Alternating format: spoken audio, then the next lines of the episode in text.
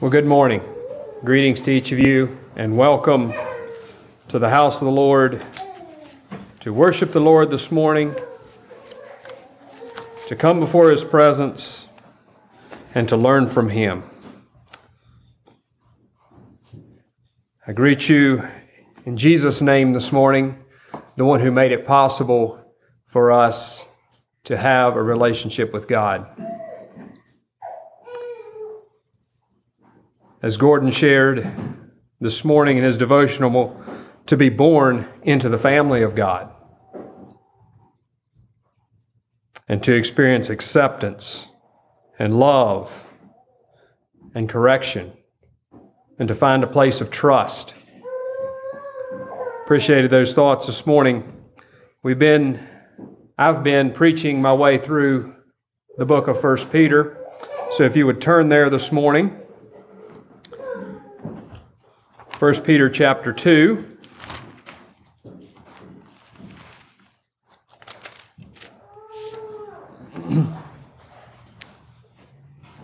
One of the things that I've been doing as I've been preaching through this book is to read the passage I'm planning to preach every morning as part of my devotional time.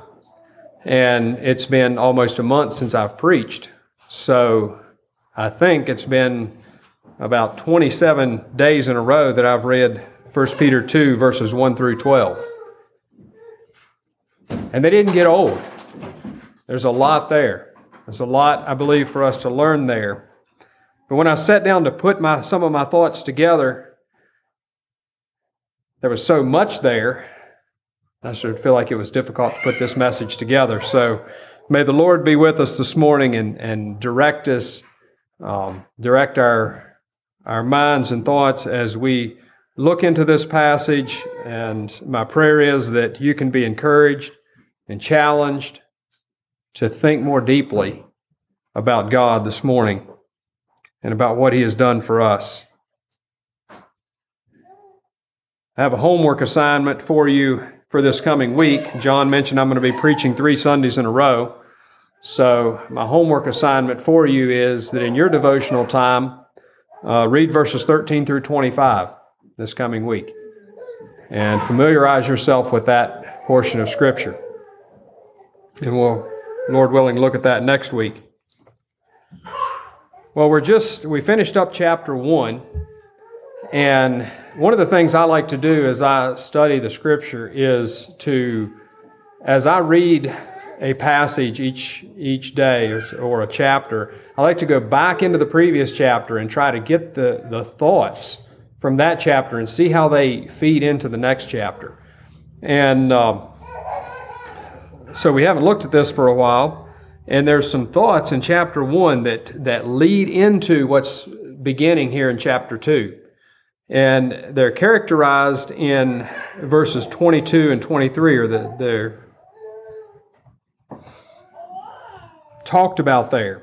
And, and both of those things have to do with the truth.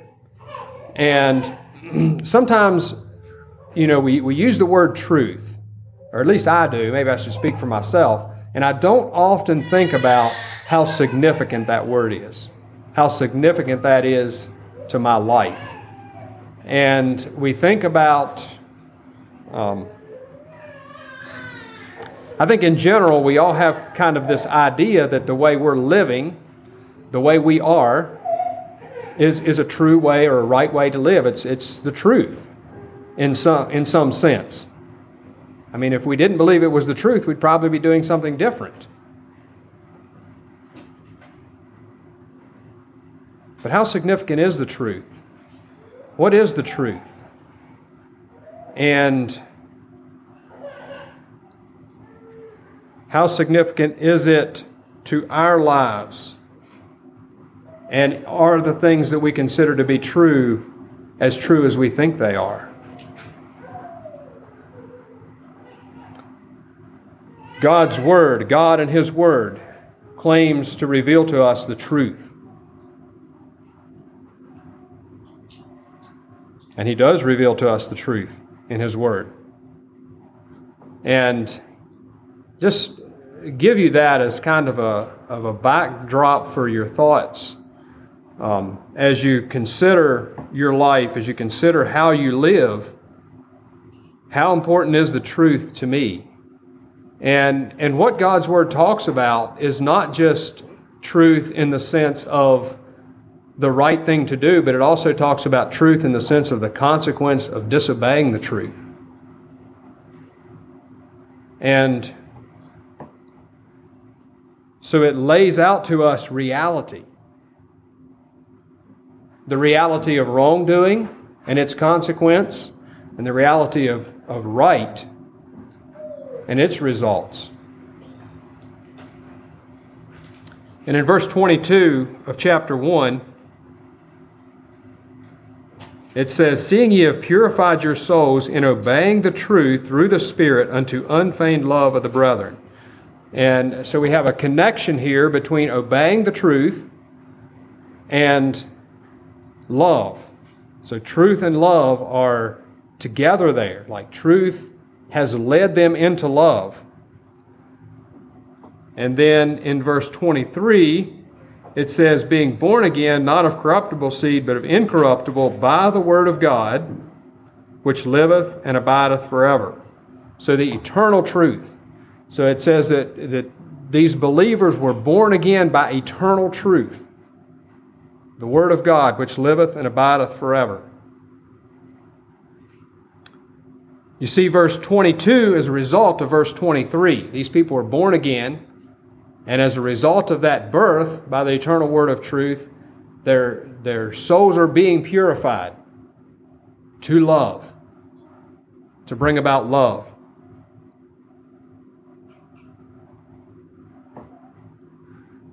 So that's kind of the that's kind of the the flow of thought that is moving here into chapter 2.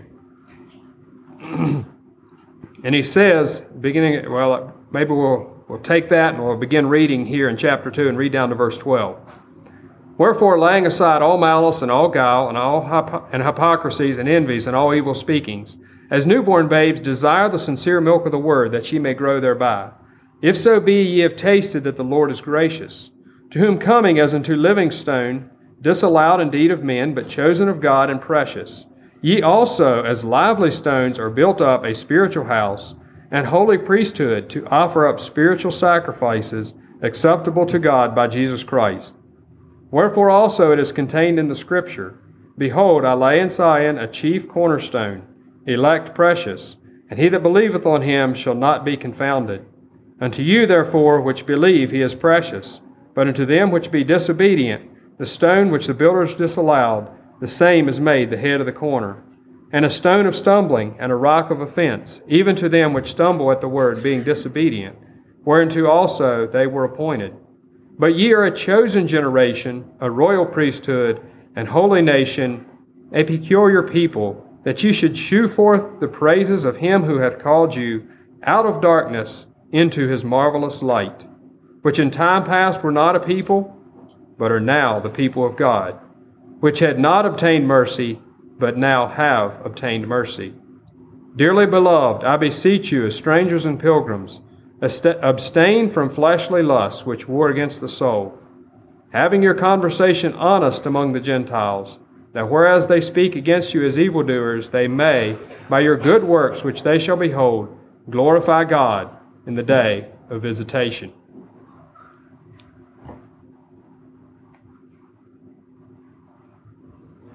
So, this idea of being born again by the word of truth, and that that truth leads us to love. And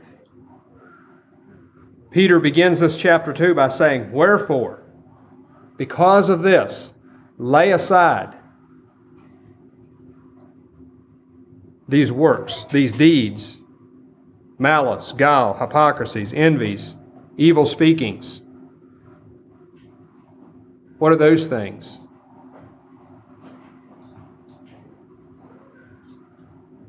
Well, those are things that come from a result of us making an attempt to protect ourselves, to control our environment. And at least guile, for one, is exact opposite of the truth. He's saying you've been born again. Lay aside those things that were part of your life before. But here's what you should do in verse 2 As newborn babes, desire the sincere milk of the word, that ye may grow by, thereby. So you've been born of the word, and birth is a beginning of life in a family. A beginning of a life experience. And of you that have been around a little baby, a newborn baby, you know what their interest is.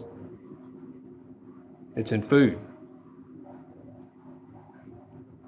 I tried to do a little bit of research on a newborn baby, and their stomach is holds about an ounce, about the size of a golf ball or a little bit bigger, and they need about 18 ounces a day. So that stomach has to be filled pretty often. Actually, I think it was maybe it was close to two ounces that it was. It, need, it needs to be filled about seven or eight times a day to get the nutrition that they need. And that's the kind of thing that Peter's talking about here. He's talking about the fact that as a newborn baby in Christ, you need nourishment. You need nourishment from the Word.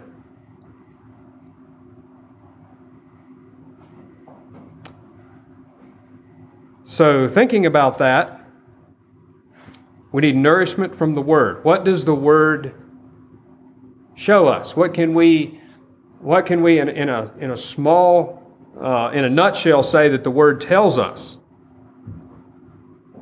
Well, Jesus summed it up. He said it's love for God and love for your fellow man. And what we read in verse 22 was that God's truth leads us to love. And so, our need for the Word, our need to grow, how will we grow? We will grow in love. We will grow in our love for God and for our fellow man. And that's the kind of growth that needs to happen in our lives. To grow in love, then we need to grow in truth in God's truth.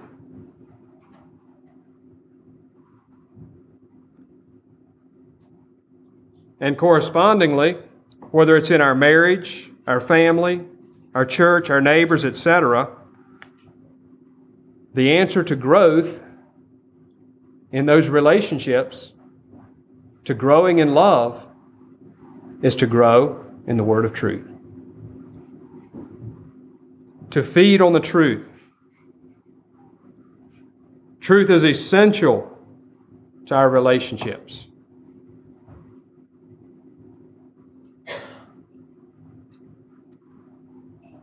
So, the question that I have for you this morning is Do you want to know the truth? Because you see, sometimes truth is not always easy to hear.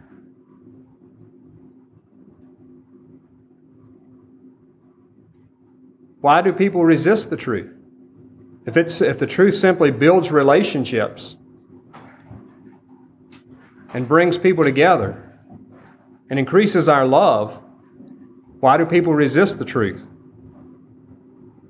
Well, it's because this kind of love calls for sacrifice. It calls for giving up.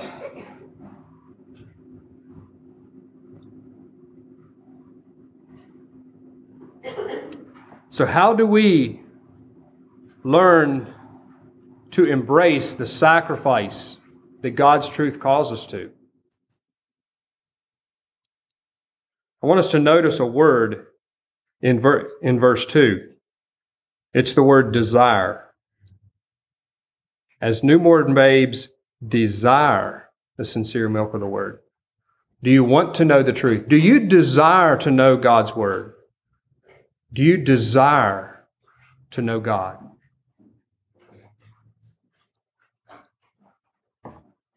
What is desire? Desire is, is a heart level motivation. Do you have that kind of a desire for God's Word?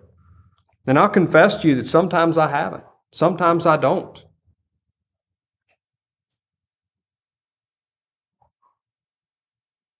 And it's usually, maybe I should say it's always, because I don't realize the value of truth in my life. But because of new birth, because of being born as a child of God and being born by that truth, we should have a heart level motivation to know the Word of God. And then that takes us into verse 3. Peter links that desire with something. He says, If so be you have tasted that the Lord is gracious, have you tasted that God is good? Do you know Him as a good God? And that's one of the reasons why I preached a message on discovering a good God, because of this verse.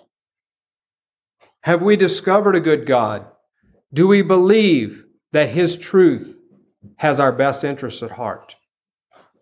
And that to know His Word better will draw us into a better life, a better experience.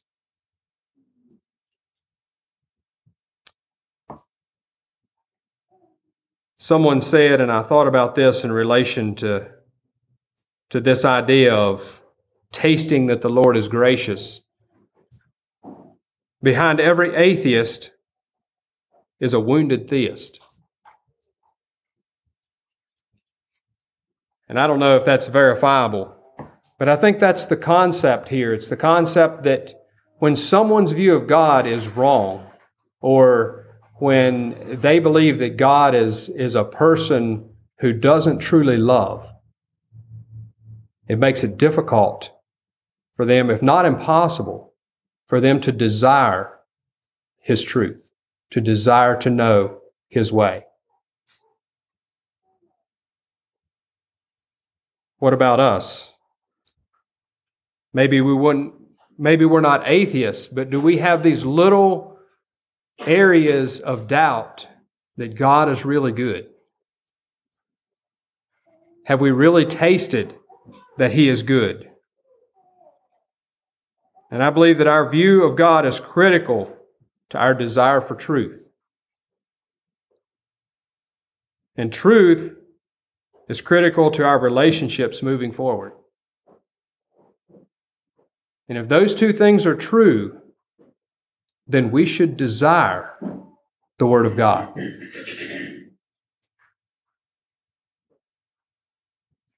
If we know that He is good.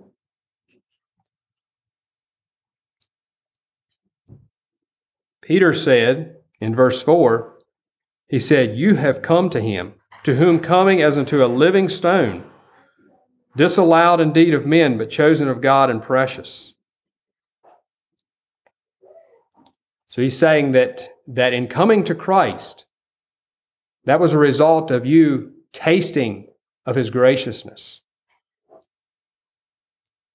You came to him as a living stone. And I see two things here. One of them is the living aspect, and the other is the stone. What does it mean to truly live?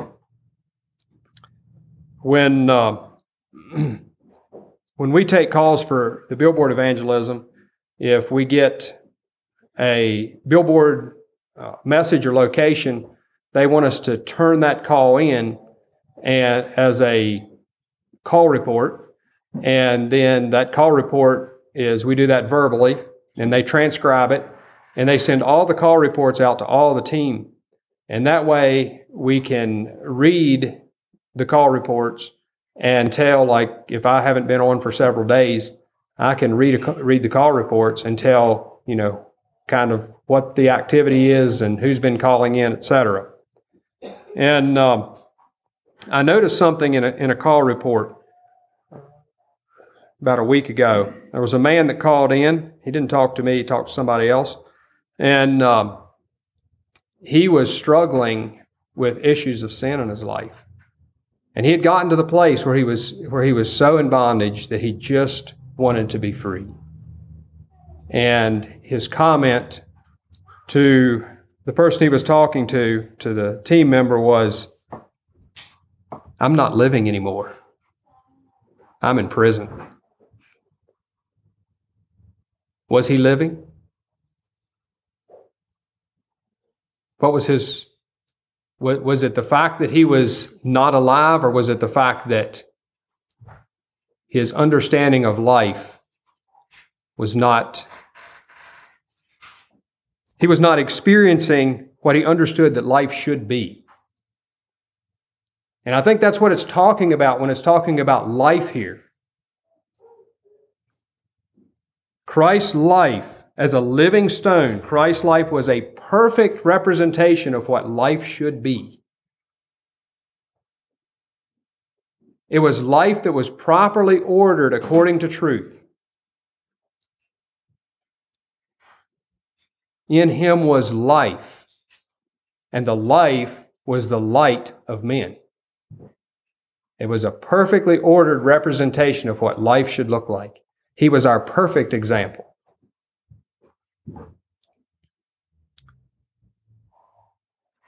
What about the stone?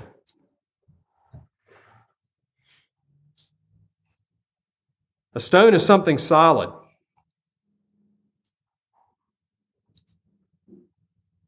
Truth brings stability because it is unchanging. It removes uncertainty and establishes trust.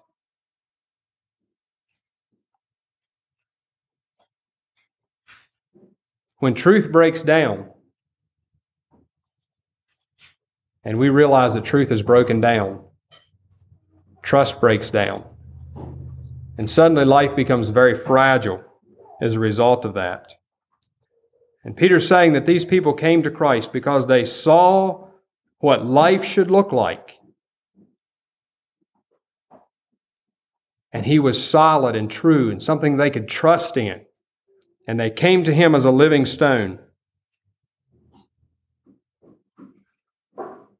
Now I want to just go down through the next several verses and I want to look at how at what God's perspective about that stone was. And these things come up several times in, in these verses. God's perspective about that stone in verse 4 was that it was chosen and precious. Moving down to verse 6, a prophetic message from Isaiah, chapter 28, verse 16, where God says prophetically about it that it was elect and precious. And then another quote in, in verse 7 from Psalm 118 that it was the head of the corner. So that's what God, that's God's perspective about this stone, this living stone. That it was precious, it was chosen, and it was the head of the corner. What is the head of the corner? Well, it's the primary importance of what God's doing. It's the primary foundational uh, part of the work that God is doing. And that's what God thinks about the stone. But if we there's also another perspective in here, and that's of, of disbelieving men of this stone. In verse 4, disallowed indeed of men. And also in verse 7, that same idea is there. The stone which the builders disallowed, and that disallowed also means rejected. So they rejected this stone. And then verse 8 says that it was a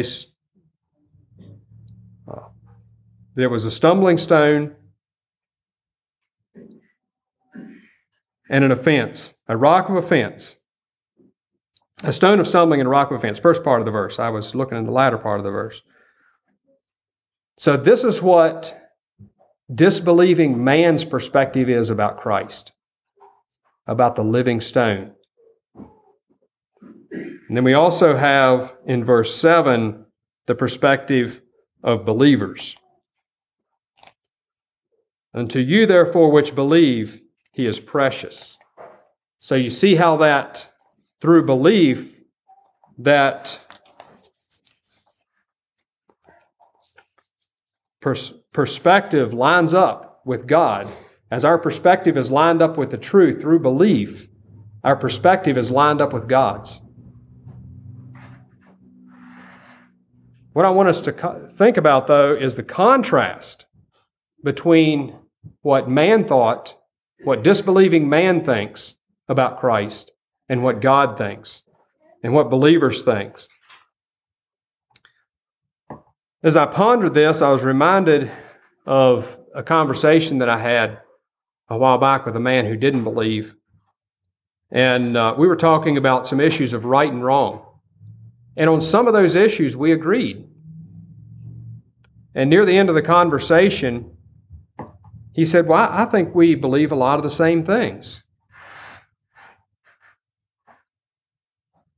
And I said, On the surface, there are some similarities. But deep down inside, I see a lot of differences in what we believe. Because the fundamental reason of why I come to that place is different than the fundamental reason why you do. And actually, our beliefs are polar opposites. And that's what we see here in this passage. Because I came to those beliefs because of an experience with Jesus Christ. And he thought Jesus Christ had nothing to do with it. And so we were at polar opposites in what we actually believed about God's truth. And someone mentioned something to me this week, and they said we shouldn't compare ourselves to the world. We should contrast ourselves with the world. You see, our line of thinking should be polar opposites because the fundamental re- thinking about who we are and about truth is, is completely different comes from a completely different place completely different value system. Men's sunday school class we talked about that just a little bit. What do we value? And i think that's very much in this text here because god looked at that as precious. To you which believe he is precious. What is our value system? Where do our beliefs come from? They come out of our value system.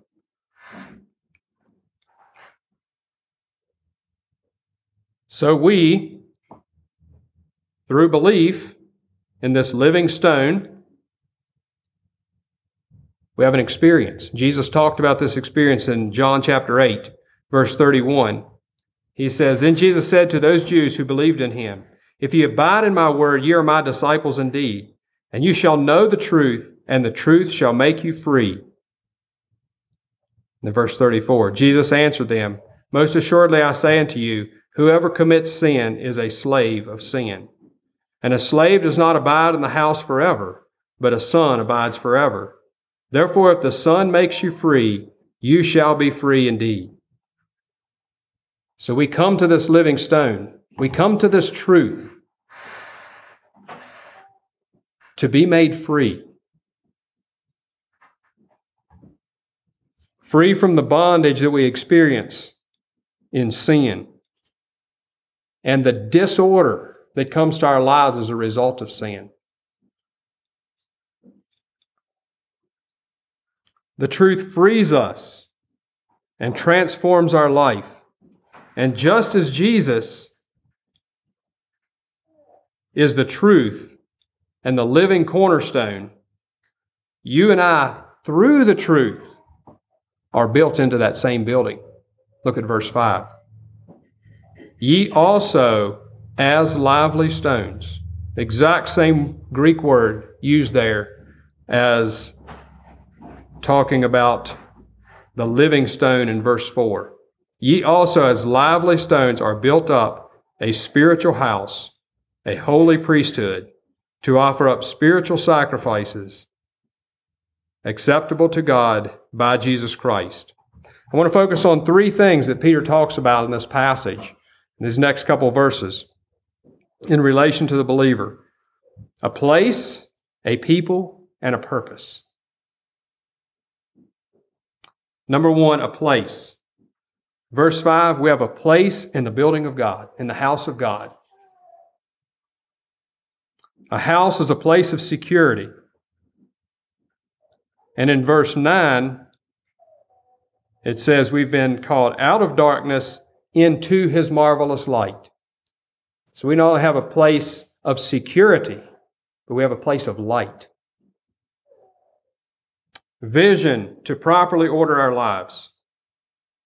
By way of commentary, I'm going to read two verses on that idea of a place of both light and building.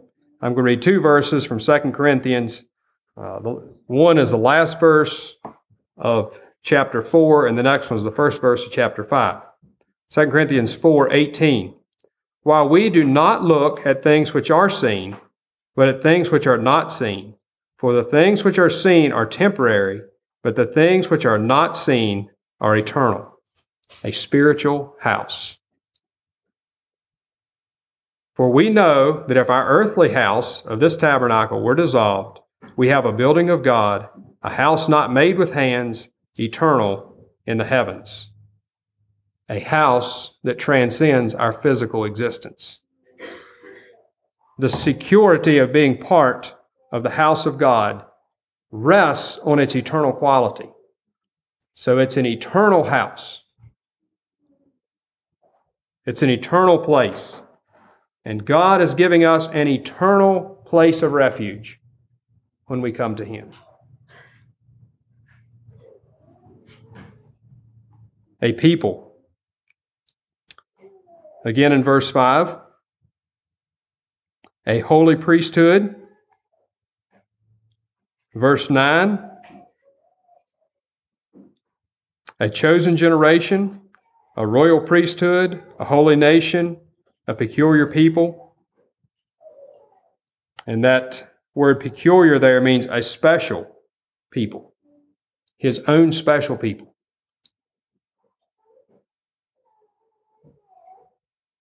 So God not only wants to give us a place in his house, he wants to make us part of his family.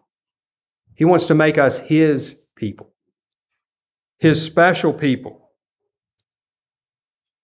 He has chosen believers in every age, in every generation.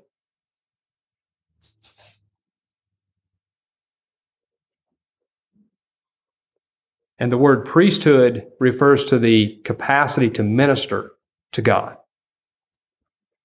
So we are a special people, His own people, who are chosen to be part of His holy nation, His kingdom, to minister to Him, to serve Him. And verse 10, it says, We are now the people of God. We were not the people of God, and now we're the people of God. So Peter is, is, is showing these believers and he's showing us that we have a place with God and we are the people of God. And you could look into those specific things and draw a lot from them. But we not only have the security of a place to be, we have the security of a place to belong. And Gordon talked about that this morning that we have a need to belong. We have a deep need to belong in a family. And God wants to make you part of His family. A purpose. Verse 5 to offer up spiritual sacrifices acceptable to God. Verse 9 to shew forth the praises of him who hath called you. And verse 12.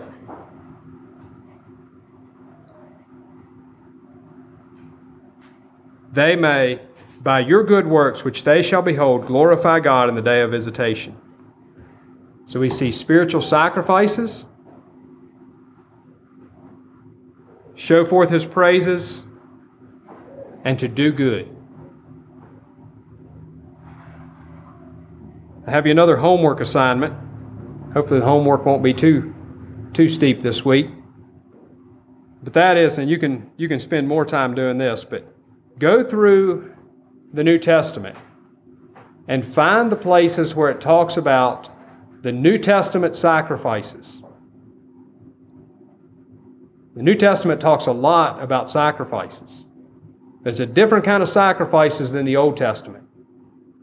It's the kinds of things like giving your body, thanksgiving, praise, worship. Sacrifices that God is well pleased with. God has a purpose for you in His family, in His household. Conclusion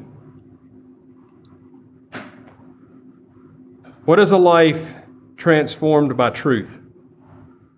Well, transformation is change. And it's a change from a life that is wrongly ordered because of sin to a life that is rightly ordered because of truth. And there was one more thing that as I read through this passage and I really struggled to, to put my finger on it or even to be able to, to explain what I, was, what I was thinking about. So I'm going to give it a try.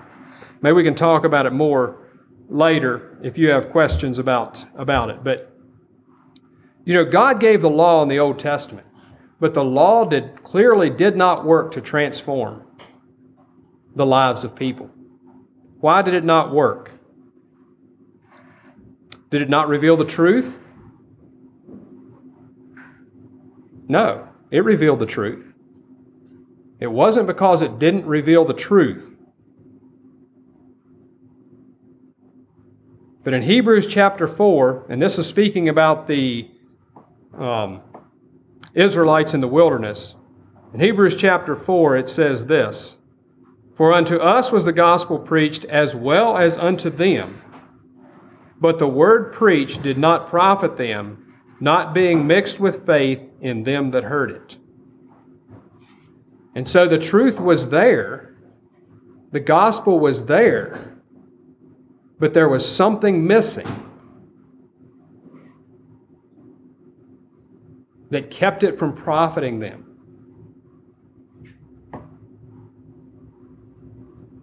And the Hebrew writer says it was faith. Well, it's through faith that we come into relationship with God. Without faith, it is impossible to please Him. For he that cometh to God, he that cometh to God must believe that He is, and that He's a rewarder of them that diligently seek Him. So you see this, this idea again that God is good. And we must believe, we must, we must believe that God is good and that He is a rewarder of those who seek Him. And there we have the other part of it the seeking part, the pursuing part. Truth is not effective when it is simply cold and distant. There has to be a relationship established with the message. And Jesus came to initiate that relationship. Jesus came to speak the truth in love.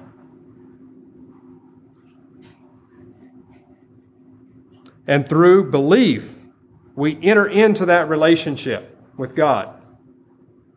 And so, as a result of that experience with God, the tasting that He is good, we begin to internalize and make the truth our own.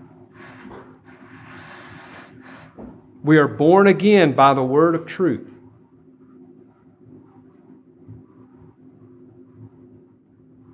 And that transforms us as it begins to come out in our lives. But God transforms the very foundation of who we are. He transforms our place and our person and our purpose. And He does that to transform our life. To be a special people, secure in our place with an Almighty God. And so, verse 11 says, As this set apart people, as strangers and pilgrims, abstain from sin, fleshly lust, which wars against the soul. So, this sin, which is, is disordering of the truth, it breaks down what the truth wants to do in our lives and, and goes to war against that eternal place that we have with God. It distorts the image of truth. So Peter's saying, stay away from that. That's destroying these things that, these precious things that you have in Christ, these things your heart longs for.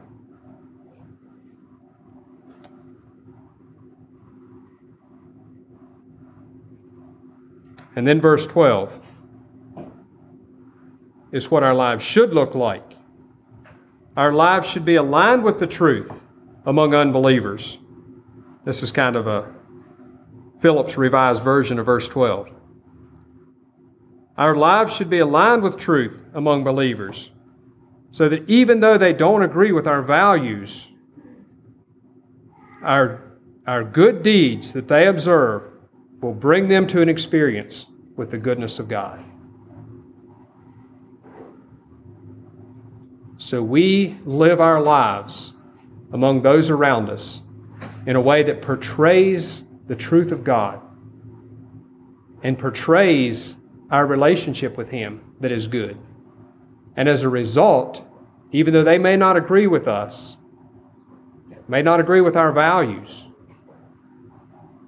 they will come to a place of recognizing the goodness of God. So may we be transformed not by what we think, but by what God thinks, by the word of truth. The Lord bless you. Shall we have a song?